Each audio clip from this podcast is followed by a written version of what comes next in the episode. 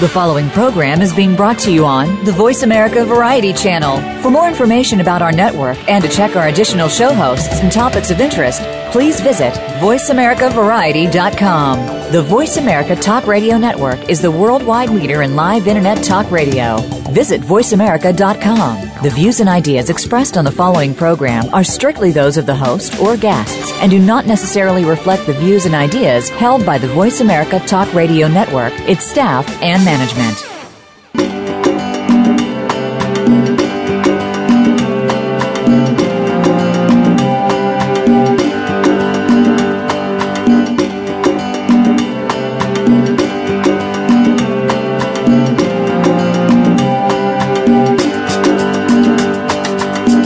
Save our wildlife, save the environment, save our world.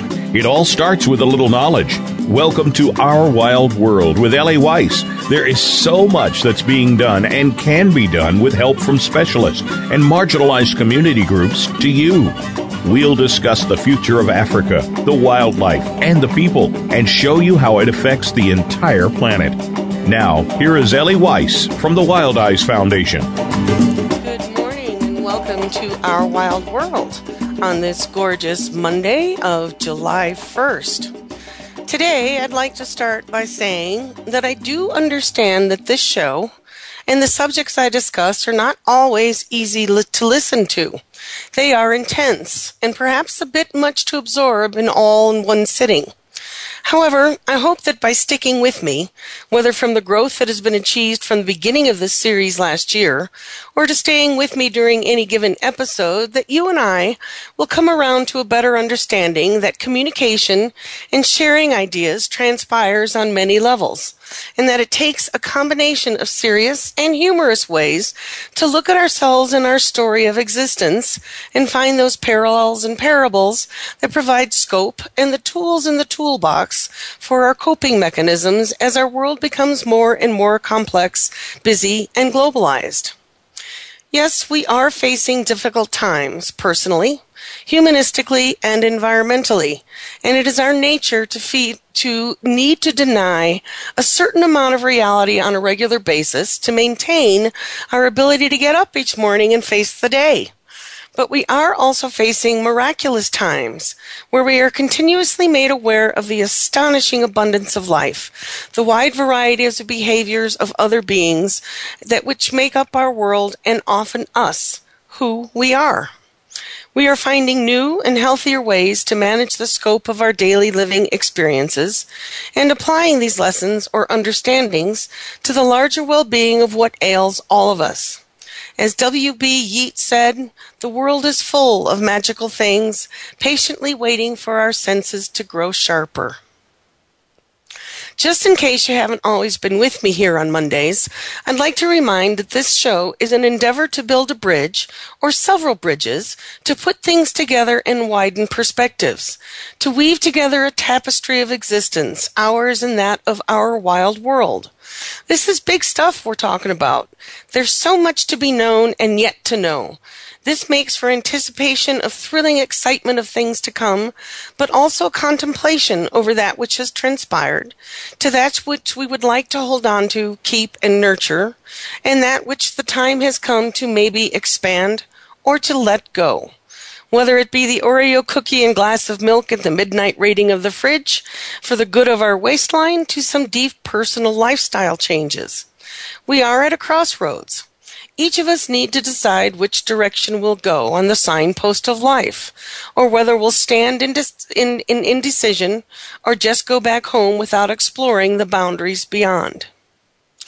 We do all need to reconnect to joy in ourselves and the world around us on a whole variety of levels and depths or along the surface as needed, but we do eventually hit the place where the rubber meets the road. We need to remember our gratitude, but also that this is not a given to be taken for granted.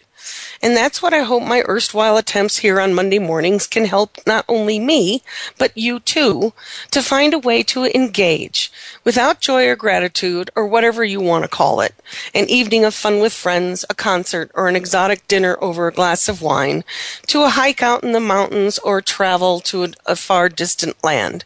Without fun, it's difficult to remember why we are here at all. A discovery of the meaning of life, a question that has followed humankind since we first opened our eyes to sun, moon, and stars, to seeing each other and all the living things around us that we depend upon for both survival and comfort. We are on a cusp of redefinition, a composite and conglomerate understanding of not only the world around us through science, but of the spirituality that surrounds us through our understanding of how this applies to our everyday lives and how we go about living them.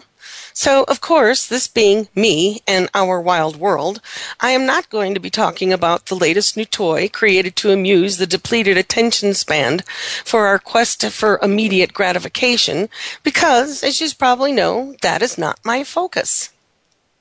I seek to highlight the incredible shifts in consciousness of who and what we are fundamentally, to that which we too aspire to be, and how we go about relating to the abundance of life and wildness, wildness that is a huge portion of our planet Earth.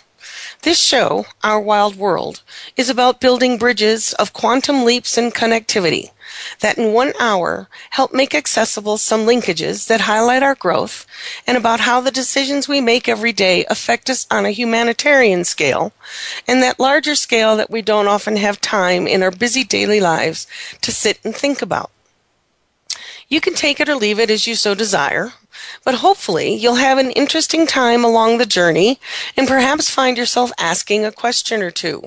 If nothing else, these wanderings will provide a quip or two for the conversation at the bar over a beer or a glass of wine with a friend.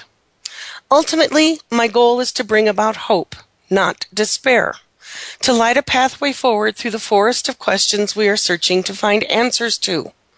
Like a rainstorm, to wash away some of the clutter and detritus, to find some clarity in those singular shiny threads of wonder that weave this community of life together that surrounds us every day, the small miracles we have often come to take for granted. In this light, I know I must be making some sort of sense because our listenership to Our Wild World keeps growing. I presume this to mean that others, beside myself, are seeking to find and finding connections, and that those connections and pathways of thought are being made, um, are not completely off the mark, and are in fact helpful to a wide variety of pe- people across our world. Or if not exactly helpful, at least intriguing enough for at least eight thousand people to stop, people, excuse me, to stop what they're doing and listen. Our Wild World has truly gone global. So on this note, I'd like to take a moment to thank Voice America for their willingness to bring a variety of topics to so many people in our world's leading internet streaming live talk radio formats, for the opportunity for me to speak my mind on such a scale. This is another little miracle, the concept and technology of which is really mind-boggling if one stops to think about it. We are all today finding ways to make sense of the realities and the possibilities available to us. We have listeners uh, for Our Wild World in Asia, Russia, the U K, Africa, the Middle East and the Far East, the West and the Far West. I'm grateful to my audience of listeners and filled with gratitude that this is something I'm good at and can do for you, people I may never have the opportunity to meet in person, but have had the opportunity to share some time, thoughts and ideas, and to, in return, gain such a response from the world I am part of. Even though I am a drop in the ocean, I do know there is an ocean that I belong to. Rather than spend too much time on that and my luck in being here with you today, I'd like to stride forth, head up, shoulders back, a smile on my face, and bring you some of the very interesting tidbits that don't always make the front pages uh, of the news or the headlines when there's so much constantly happening and to keep track of. But these are certainly headlines in the pages of our history and earthly ex- existence and our quest in understanding the meaning of life. So, on with it. Today, I'm going to shine some light on what seem to be the miraculous milestones in shifts of consciousness and policies around the world that recognize the importance of and the relationships with each other and the other earthlings we share, share space with. We've scoured the news headlines to find emblems of hope that underscore how far we have come and some of the questions we must yet answer. We are in a poignant time where we have genuinely and often radically moved the paradigm shift of redefining and reimagining our place in the concert of life and how we relate to the other life forms of our incredible world. From evolution to renaissance, we are broadening our definition from what we are to who we are and the other living beings are, and upon time of decisions that ask us to question who and what deserves rights, as we've defined them in a dance with how natural law, or within the confines of the overarching laws of physics and elemental laws of life, has defined them, which can well lead us toward a universal future. As Muriel Marshall, excuse me, As Muriel Marshall says in her fabulous book, Red Hole in Time, and I quote, "People who write sentimentally about the good old days, cleaning up history to suit preconceived ideas, and to give children a proper respect for their forebears, and incidentally an impossible scale against which they can only measure their own times pessimistically, such writers give the impression that by comparison, the world today is worse, and worsening at a rate just two jumps from damnation. That simpler, harder-working, more innocent and moral times from when everything and everybody was natural and good. Actually, the bad old facts are much more optimistic for us. It's a given, of course, that, that as there are simply more of us today, and we are more connected than ever before, that on an equal par with how our news informs us today, we'll hear about more good news and, all things being equal, probably a higher ratio of bad news." Okay, I hear you saying, what? Are you nuts? What about our current situations? War, weapons of mass destruction, poverty, terrorism, corporate corruption. Granted, yes, we still have a way to go. And that, my friends, is my point, that we are, in fact, getting there. On a c- comparable scale of then versus now, on a per capita ratio, to get the same juicy news, today's headlines are drawn from around the world. In other words, there is so much happening all the time, perhaps just as nasty or maybe a bit more inventive for our times, that between the repetitious and mundane, it takes us a bit more patience, time, and attention to find amongst the ordinary the gems upon which our future sparkles. So, since this is a talk show about our wild world, I choose by design examples that are based upon our past and pe- present relationship to nature and the other living beings and life around us, and how we are drawing on our rich history to engage in reimagining ourselves. The headlines that are establishing the foundations for coming generations of entrepreneurs and explorers, teachers and students and parents, neighbors and nations of our, let's call it, transhumanist definition, if you will, from what we are to who we are. And in line of that, everything else that we live with. As I'd mentioned last week, our Western relationship to animals is not shared by all cultural belief systems. That due to daily interactions, proximity, and experience to a wide variety of non-human beings, there has evolved in most other cultures a more expansive view of animal potential, and that our non-human neighbors are part and parcel of the whole community. This inclusion allows for the understanding that we humans are not the only beings to have language, complex social structures, and emotional considerations that can pre- be appreciated on a multitude of diverse levels. It takes many eyes and ears shining a light on the extraordinary happenings, happenings taking place throughout our world today. It is often through the help of friends, books, new pa- newspapers, and the internet that a sharp-eyed listener or friend will bring an intriguing story or news piece to my attention. Alone, they are perhaps anomalies, but when put together, they point to a, pro- a profound shift in evaluation and thus a necessary revaluation of life as we currently perceive it.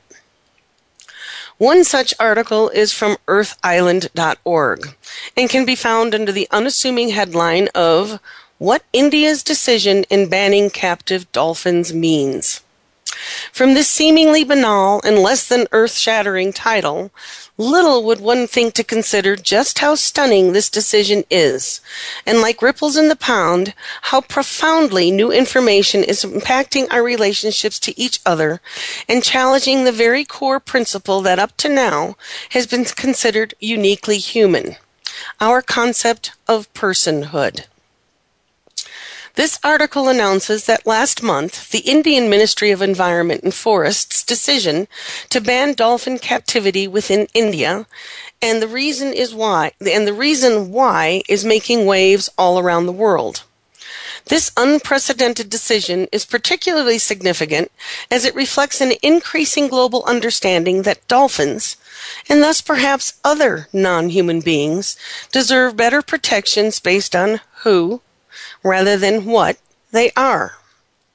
The decision, outlined in a circular released by the Central Zoo Authority, states that because dolphins are by nature, and I quote, highly intelligent and sensitive, they ought to be seen as non-human persons and should have their own specific rights.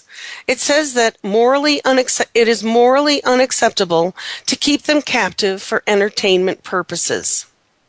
This fundamentally opens up a whole new discourse of ethics in the animal protection movements, not only in India, but around the world. The move came after months of protests against a proposed dolphin park in the southern state of Kerala in India, and plans for other several marine mammal parks in other parts of the country. The article, by Laura Bridgman, outlines the scope and context of this groundbreaking decision. The concept of non-human personhood is grounded in this d- distinction between who and what. These two broad categories encompass everything on and off the planet. Humans are persons, otherwise known as who, while things, what, include all non-human life and all inanimate objects, from bacteria to monkeys to stars. In much of the world's current view, for something to be classified as a person, it is recognized as having certain characteristics, such as self-awareness, emotions, cognitive complexity, and other attributes we associate with humans. Having these characteristics means that the organism has basic needs that must be satisfied in order for it to live a fulfilled, healthy life, and that when these needs are not met, it results in suffering. Society bestows certain rights unto persons in order to ensure these needs are met and safeguarded. The needs of life, liberty, and freedom from harm, for example, form the basis of human rights.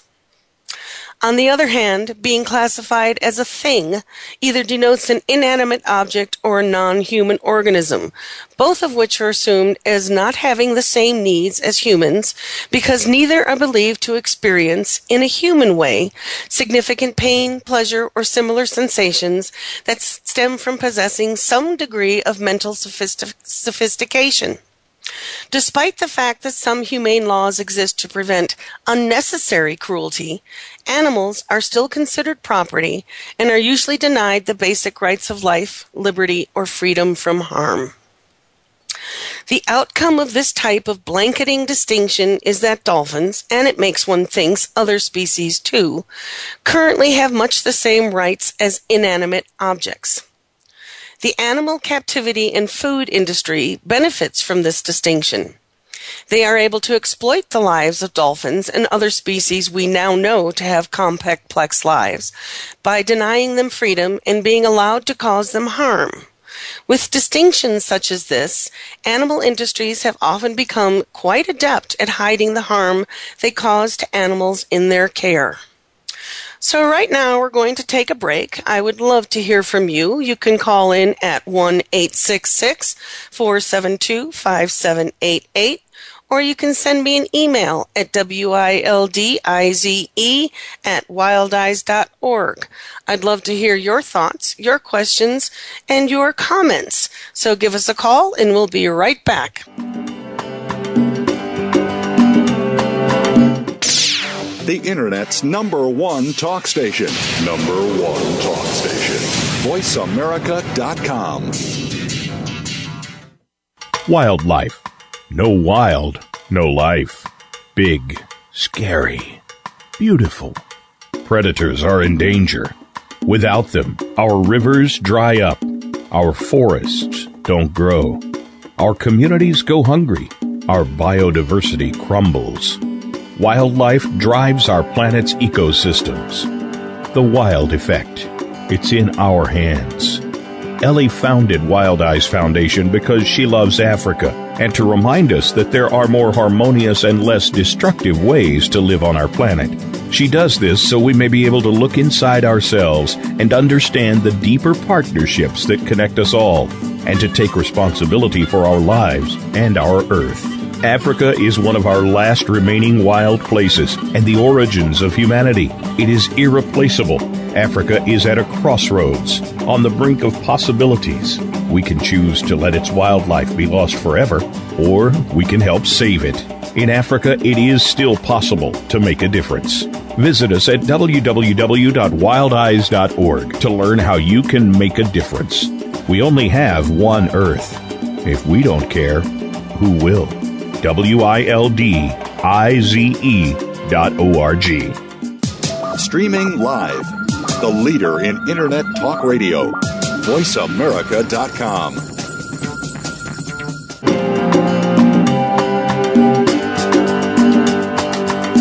You're listening to Ellie Weiss and Our Wild World. We want to hear from you. Call into the program at one eight six six, four seven two, five seven eight eight. That's one eight six six, four seven two, five seven eight eight. If you'd rather send us an email, please send it to wildeyes at wildeyes dot org. That's W I L D I Z E at W I L D I Z E dot O R G. Now, back to our wild world. Welcome back. And just before the break, we brought up the uh, latest news in terms of issues surrounding the concept and definition of personhood and India's decision to ban dolphins in captivity and how this works together to be a really astonishing and profound piece of news. It has been long proven through our science and outright experience that dolphins and also elephants, dogs, and many other non-human beings possess most, if not all, of the characteristics to qualify as persons. That is, they are self-aware, they can make decisions and solve complex problems, their brain structure indicates that they likely experience emotions, they live in complex cultures, and they use tools. Animal welfare groups have long been arguing that dolphins and other species ought to be considered non-human beings or non-human persons. But to many people and cultures, the concept of personhood remains unclear. It is therefore useful to understand precise, precisely what personhood implies and how it is increasingly relevant within discussions of cetacean and animal or non-human beings' welfare. Thus, the basis of reasoning behind the decision by in the Indian Ministry of Environment and Forest stipulates that dolphins should be given certain basic rights. Not the right to vote, of course, but merely the rights not to be captured, confined, or killed in order to prevent the suffering that they most likely experience when these rights are violated. So far, the announcement has been met with a positive response from governing bodies in India and elsewhere. In India, dolphin captivity is illegal now. It is over. They will not allow it anymore. India has carefully considered whether it is morally acceptable to allow dolphin captivity within its borders, and it has answered this question with a resounding no. This progressive statement is helping to pave the way toward greater public understanding that many of our non-human neighbors are intelligent and emotional beings, and thus our relationship with them needs to be redefined. We shall all do well to take notice of this groundbreaking decision by India and what it has and the ramifications for the rest of us. This brings me to another headline, this time from A B C News, about a documentary film, Blackfish, that traces a forty-year experiment about killer whales in captivity and their use for entertainment and the relationships between them and their human trainers. Audiences are delighted when trainers and whales perform together at the marine parks that we have around the world. But the joyful scene of human and animal interaction, in this particular case, ended at SeaWorld when the trainer, Don Brancheau, was pulled into the water and killed by the giant orca, Tilikum. Years later, questions persist as to what led the twelve thousand pound, twenty-two foot killer whale to behave in such a way, essentially biting the hand that fed it. The documentary Blackfish examines whale and trainer, how they arrived at that fateful moment, and raises the question of whether killer whales should be held in captivity. In the wild, killer whales live in tightly bound communities where the adult offspring never leave their mother's sides. Each community has a completely different set of behaviors, including their own repertoire of vocalizations. Killer whales, or orcas, have lifespans similar to the length of a human. Females can live to be more than a century old, while the males have a lifespan of fifty to sixty years. There is no documented case of a killer whale ever killing anybody in the wild. It's only in captivity where these incidents have happened. The first killer whales were taken into captivity four decades ago by teams and speedboats lobbing bombs into the water.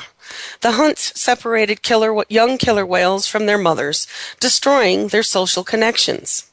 So here we have a whale, Tilikum, that was captured off the coast of Iceland in nineteen eighty-three when he was about two years old, taken from his mother at a very young age and dumped in this marine theme park.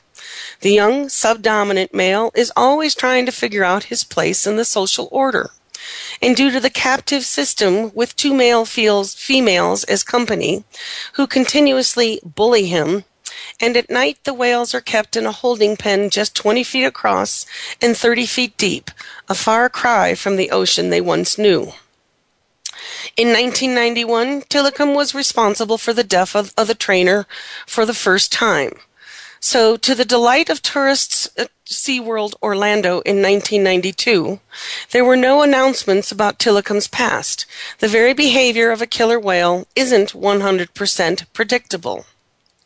From nineteen ninety-eight to two thousand nine, SeaWorld Orlando generated one hundred incident reports of killer whales engaging in, quote, undesirable behaviors, unquote, including nearly a dozen that involved injuries to trainers. In the wake of the trainer's death, the Occupational Safety and Health Administration, OSHA, undertook an investigation of the in- incident, resulting in SeaWorld being ordered to keep trainers behind barriers. The requirement ended the intimate and dramatic acrobatic work that thrilled audiences, prompting SeaWorld to continue to appeal the decision. SeaWorld says that OSHA has a fundamental misunderstanding of how to properly and safely care for and work around these an- animals, but has also voluntarily, that is, SeaWorld, has also voluntarily implemented significant changes to the training protocols for its killer whale program that so far have proven to be safe and effective. We have this concept that our zoos, theme, and marine wildlife parks can be an invaluable education resource to the millions of people who visit them each year, hoping they leave with a greater understanding of these remarkable animals and the challenges they face in an increasingly and imperiled marine environment. But my question is, do they? In light of the decision by India and the statement that dolphins and possibly other cetaceans and further other species may well be on the way to being defined as having personhood, this begs the question of whether our human species has the right to deny life, liberty, and freedom to other sentient beings. This also highlights the potentially very heroic and forward-thinking role our wildlife parks and theme parks can lead, can lead in the way of reorienting the relationship between the visitors and the live-ins, that is, the animals who are there for entertainment, providing the industry and the the uh, background for the visitors, and the fi- and who also have the financial resources to shift their entertainment circus-like environments into that of true education, and while they're at it, to review their mission and reason for being. So now let's consider this story about a shark, an unwitting actor in a commercial being filmed for Kmart, who died in a swimming pool during the commercial shoot. The incident occurred on March sixth, but came to light after the shark died uh, as a result of two whistleblowers from the set who were concerned about the shark showing signs of distress and contacted PETA, the People for the Ethical Treatment of Animals, and their animal behavior specialist. Unfortunately, incidents like this are more common than they should be. As PETA spokesman Julia Gallucci says, there are a lot of problems whenever very specialized exotic animals are used in commercials, films, and T V productions. Over the last year, few years, we're hearing more and more about animals being injured and sometimes dying on film sets. The most recent examples actually are domesticated animals. For example, during the filming of H B O's series Luck, four horses died. And during production late last year of Peter Jackson's film The Hobbit, close to twenty-five animals died, mostly farm animals. These issues also point out that we need better collaboration between organizations such as the Humane Society, who does have the authority and teeth to monitor and approve or deny such uses of animals, and just us everyday regular people, that protections that are offered to endangered species are not afforded to animals that are not threatened, or those who are bred in captivity for the entertainment, food, or industrialized purposes for people. This brings us again to the shifting mindset and our relationship to other living beings, human and non-human. And the question I asked last week, I ask again. Should we be using exotics or animals in filming commercials for product, for human-oriented products, entertainment, movies, and reality T V? And even more so, how will we go about ensuring their safety and who will be their voice? We have many organizations in place already, such as the Humane Society, PETA, and a wide variety of animal welfare rights and groups, both for-profit and non-profit, that are very much focused on answering these questions. And they bring these questions to their uh, donors and their supporters. But in the end, it's going to be up to us, the general population, and those of us who benefit or have to live with the destruction or the results of our actions while we use animals, that uh, we're going to be the ones to decide whether this is something we should be doing or whether it's not something we should do. And if we choose to do it, the rules and regulations and management and humanity of how we go about doing this. On the other side of this growing concern is the continued and flagrant abuse of those animal rights we do have in place. For example, the news that broke on the evening of the meeting of the International Whaling Commission, the news broke that Japanese officials offered bribes of cash, prostitutes, and travel perks to delegates of other nations in return for votes on whaling policies. These revelations come via the Times in London, which sent two undercover reporters to pose as conservation lobbyists for a fictional billionaire to offer bribes to the International Whaling Commission representatives from several small nations, and videotaped the negotiations. The result is a raft of embarrassing situations. Representatives of a half a dozen countries say they are open to promising their votes to the bidder with the best offer, often comparing the offers to those they already get from Japan.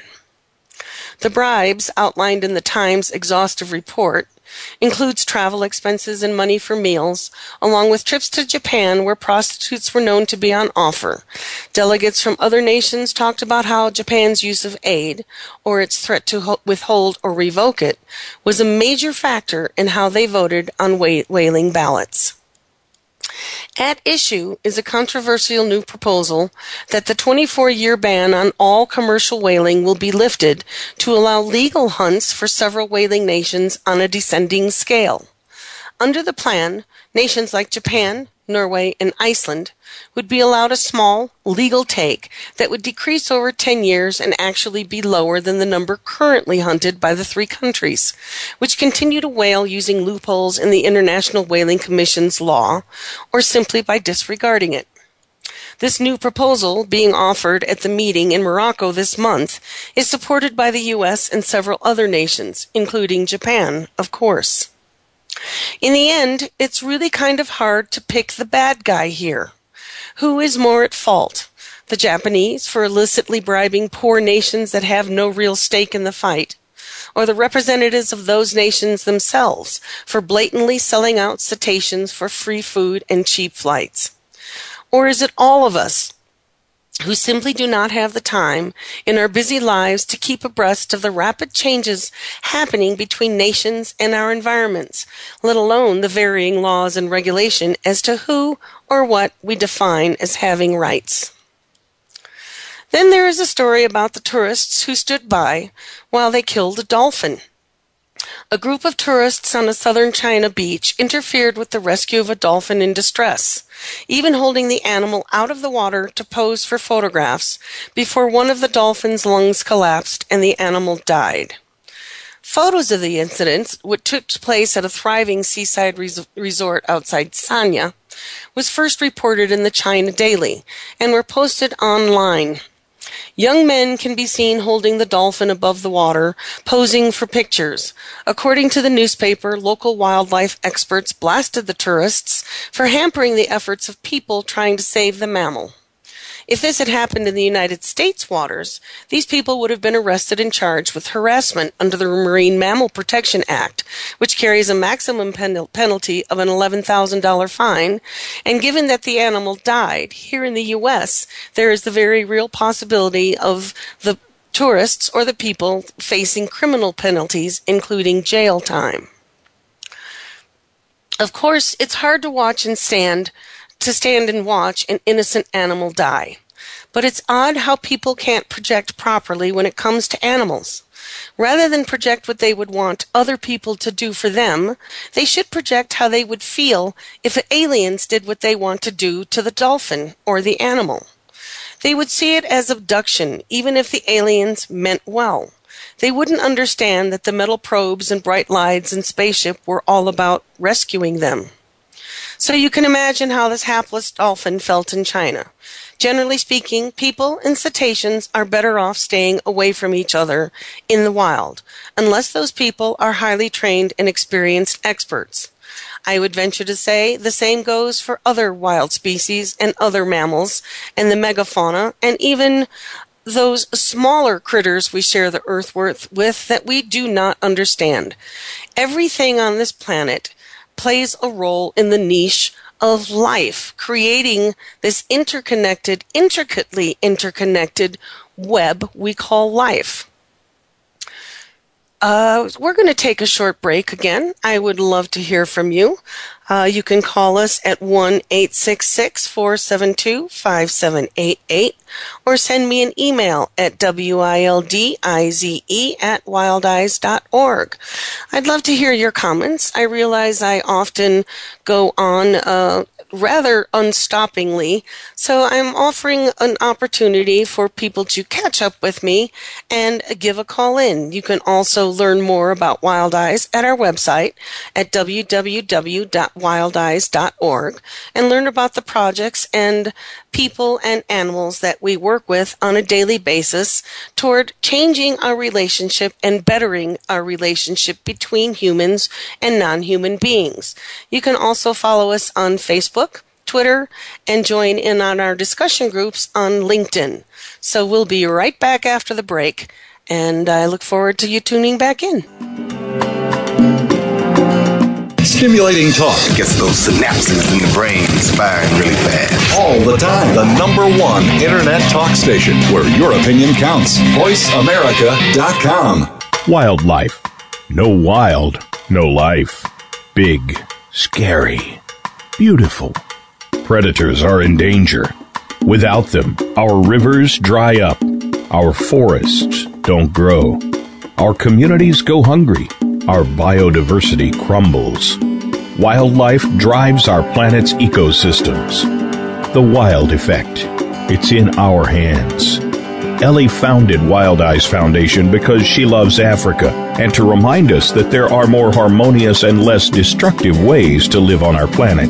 She does this so we may be able to look inside ourselves and understand the deeper partnerships that connect us all, and to take responsibility for our lives and our Earth. Africa is one of our last remaining wild places and the origins of humanity. It is irreplaceable. Africa is at a crossroads, on the brink of possibilities. We can choose to let its wildlife be lost forever, or we can help save it. In Africa, it is still possible to make a difference. Visit us at w w w dot wild eyes dot org to learn how you can make a difference. We only have one Earth. If we don't care, who will? W I L D I Z E dot O R G. The Internet's number one talk station. Number one talk station. voice america dot com.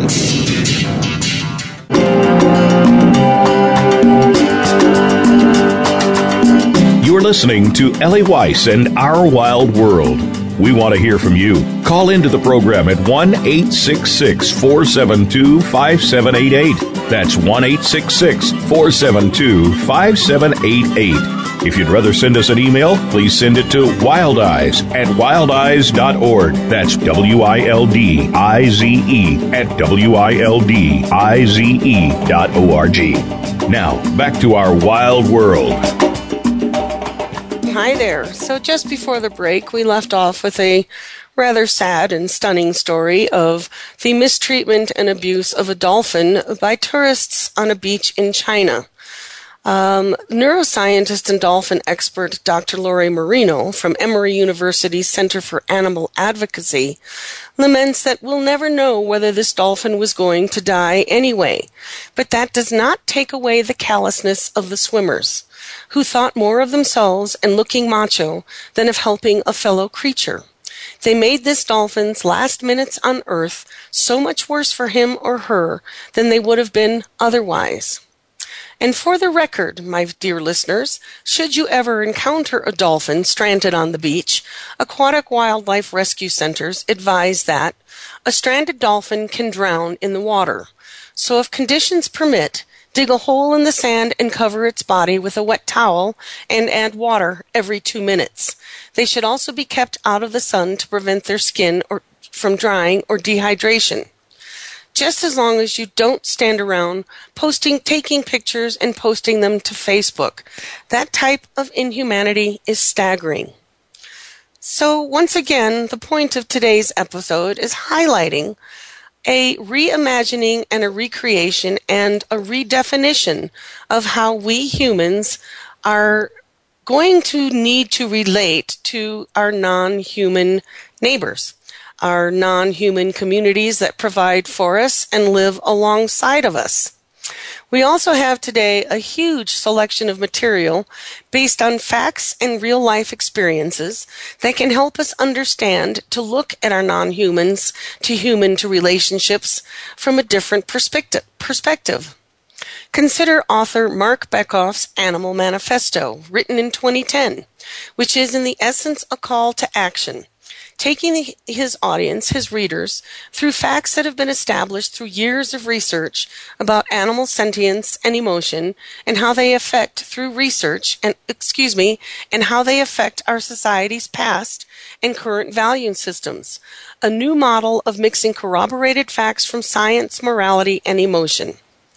As we'd pointed out last week, there is a direct connection between mind and body and emotion that is hardwired to fuzzy effects as we, both human and non-human beings, interact with our environments and each other. thus also highlighting that the way we treat each other has an effect on our well-being. Thus, with other beings that are similarly hardwired, we can learn that doing unto others as you, was, as you would do unto yourself has a deeper and wider meaning. This school of thought is neither radical nor extreme. If you take a look at the depth and breadth of research and material on the subject by leading authors, scientists, medical professionals, and spiritual leaders. In Mister Beckhoff's book, Animal Manifesto, he sums up six reasons to expand our what he calls compassion footprint. One, we and all other animals share this earth and we must coexist. Two, science and research demonstrate that animals do think and feel. Three, animals are thus and deserve compassion, our compassion. Connection between beings breeds caring, where alienation breeds disrespect. Bringing our world to a more compassionate place, whereby we interact and work with non-human beings and animals, will be better for the future of us all. By acting compassionately and expanding our compassion footprint to include our non-human neighbors, we thereby help all beings, ourselves included, and thus our world as a whole. Animal Manifesto is a book war- well worth reading as a considered voice for those other beings with whom we live, work, and care for, and who live and work and care for and provide for us on a daily basis. A similar visual manifesto is also found in the film Earthlings, narrated by Joaquin Phoenix, and is a lesson in understanding the role animals and other non-human human beings play in our human world and drama. Another excellent journey to understand the connections between us and all living things is a book called The Bond by Lynn McTaggart, which is the culmination of more than fifteen years of research and writings that put together the extraordinary knowledge we have gained, backed up through rigorous scientific research, that we now understand so much more about the interplay and interactions going on around us all the time, from and by the various communities, all playing a critical role in what we know as life.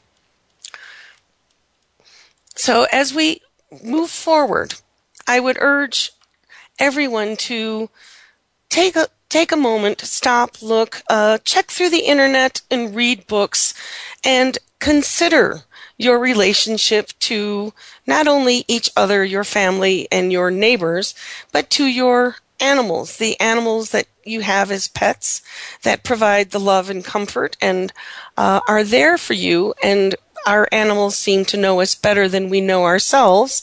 They see us in all our moods and all our glory and all our negativity, whether we're watching them or not. The same can be said for all the other beings on the world around us.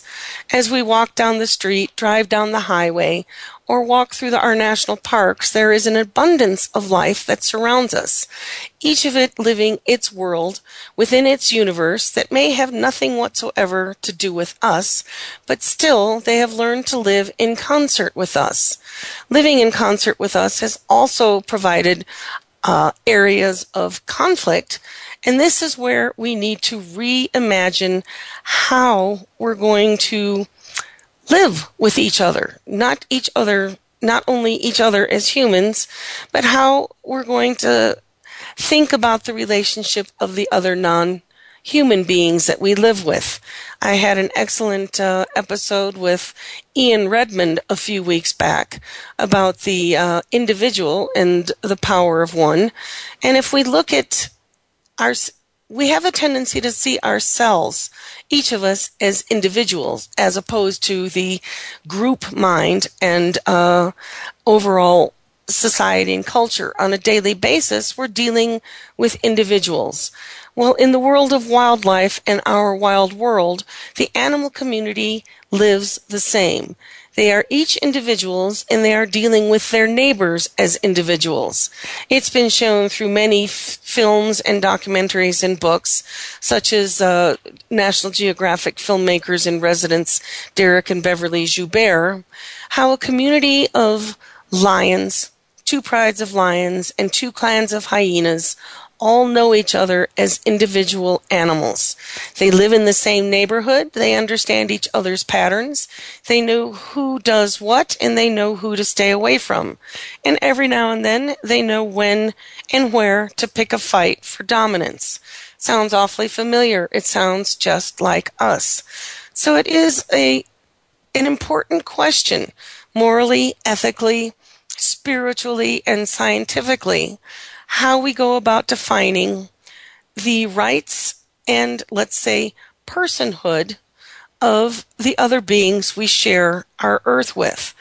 If during our political times a few years ago that we could give corporations the concept of personhood in order to economically benefit a campaign, then it follows that other living beings who are actually performing a function in this web of life also should have some sort of definition of their beinghood, so to speak.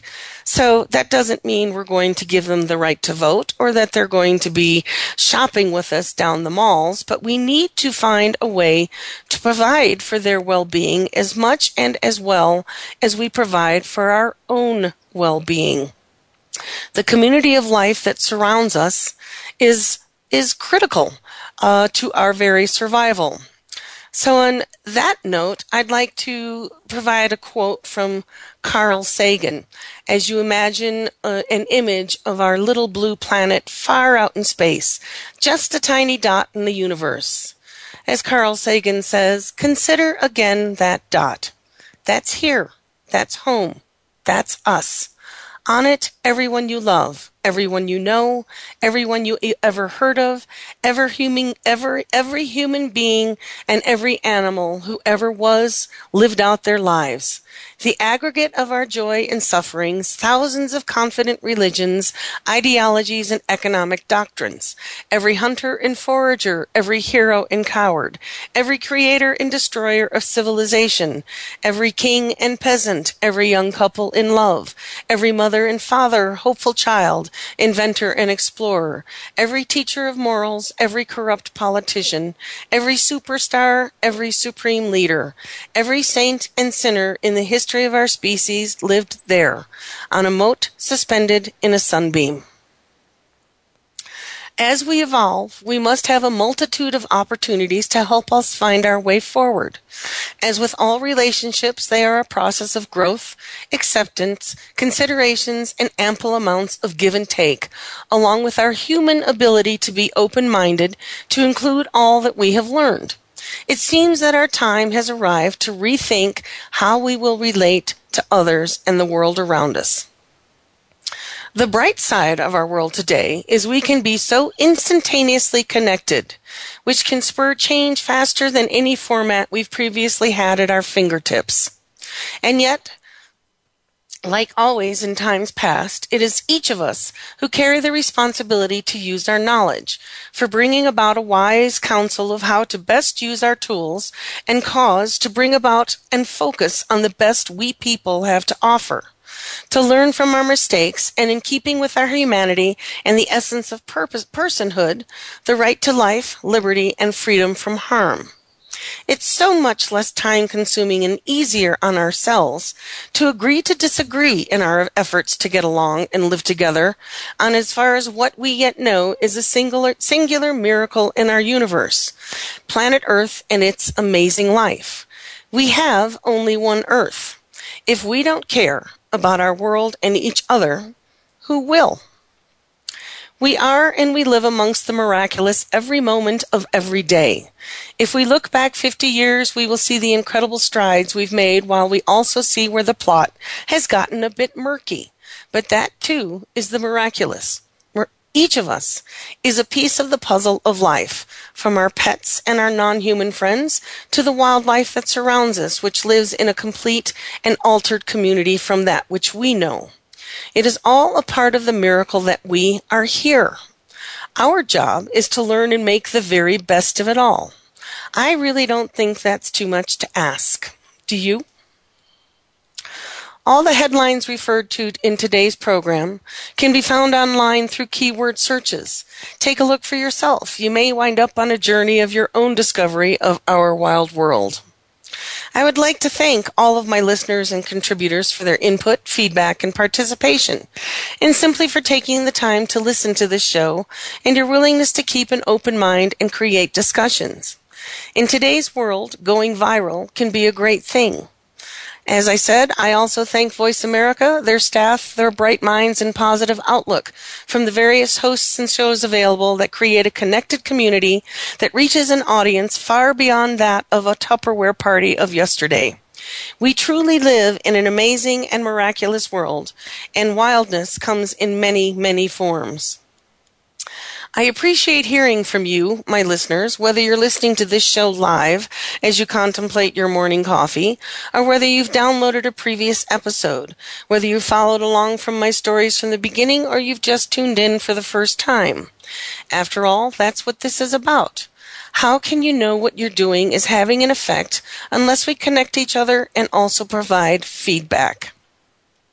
As always, I look forward to talking with you each week, and I always enjoy hearing your comments and feedback. For those of you who have tuned in for the first time, you can download our previous episodes through our archives at voice america variety dot com or iTunes and M P three podcasts. You can learn more about WildEyes Foundation at our website at w w w dot wild eyes dot org, Facebook, Twitter, and our discussion groups. Start a conversation and share your thoughts. And again, I thank you for listening. This is Ellie Weiss and Our Wild World. Thank you again for joining us this week. Be sure to tune in next Monday at eleven a.m. Eastern Time, eight a.m. Pacific Time, for another edition of Our Wild World with your host, Ellie Weiss, on the Voice America Variety Channel. Think about living with wildlife during the coming week and what you can do right now. Thanks again for listening to the preceding program brought to you on the Voice America Variety Channel. For more information about our network and to check out additional show hosts and topics of interest, please visit voice america variety dot com. The Voice America Talk Radio Network is the worldwide leader in live Internet talk radio. Visit voice america dot com. The views and ideas expressed on the preceding program are strictly those of the host or guests and do not necessarily reflect the views and ideas held by the Voice America Talk Radio Network, its staff, and management.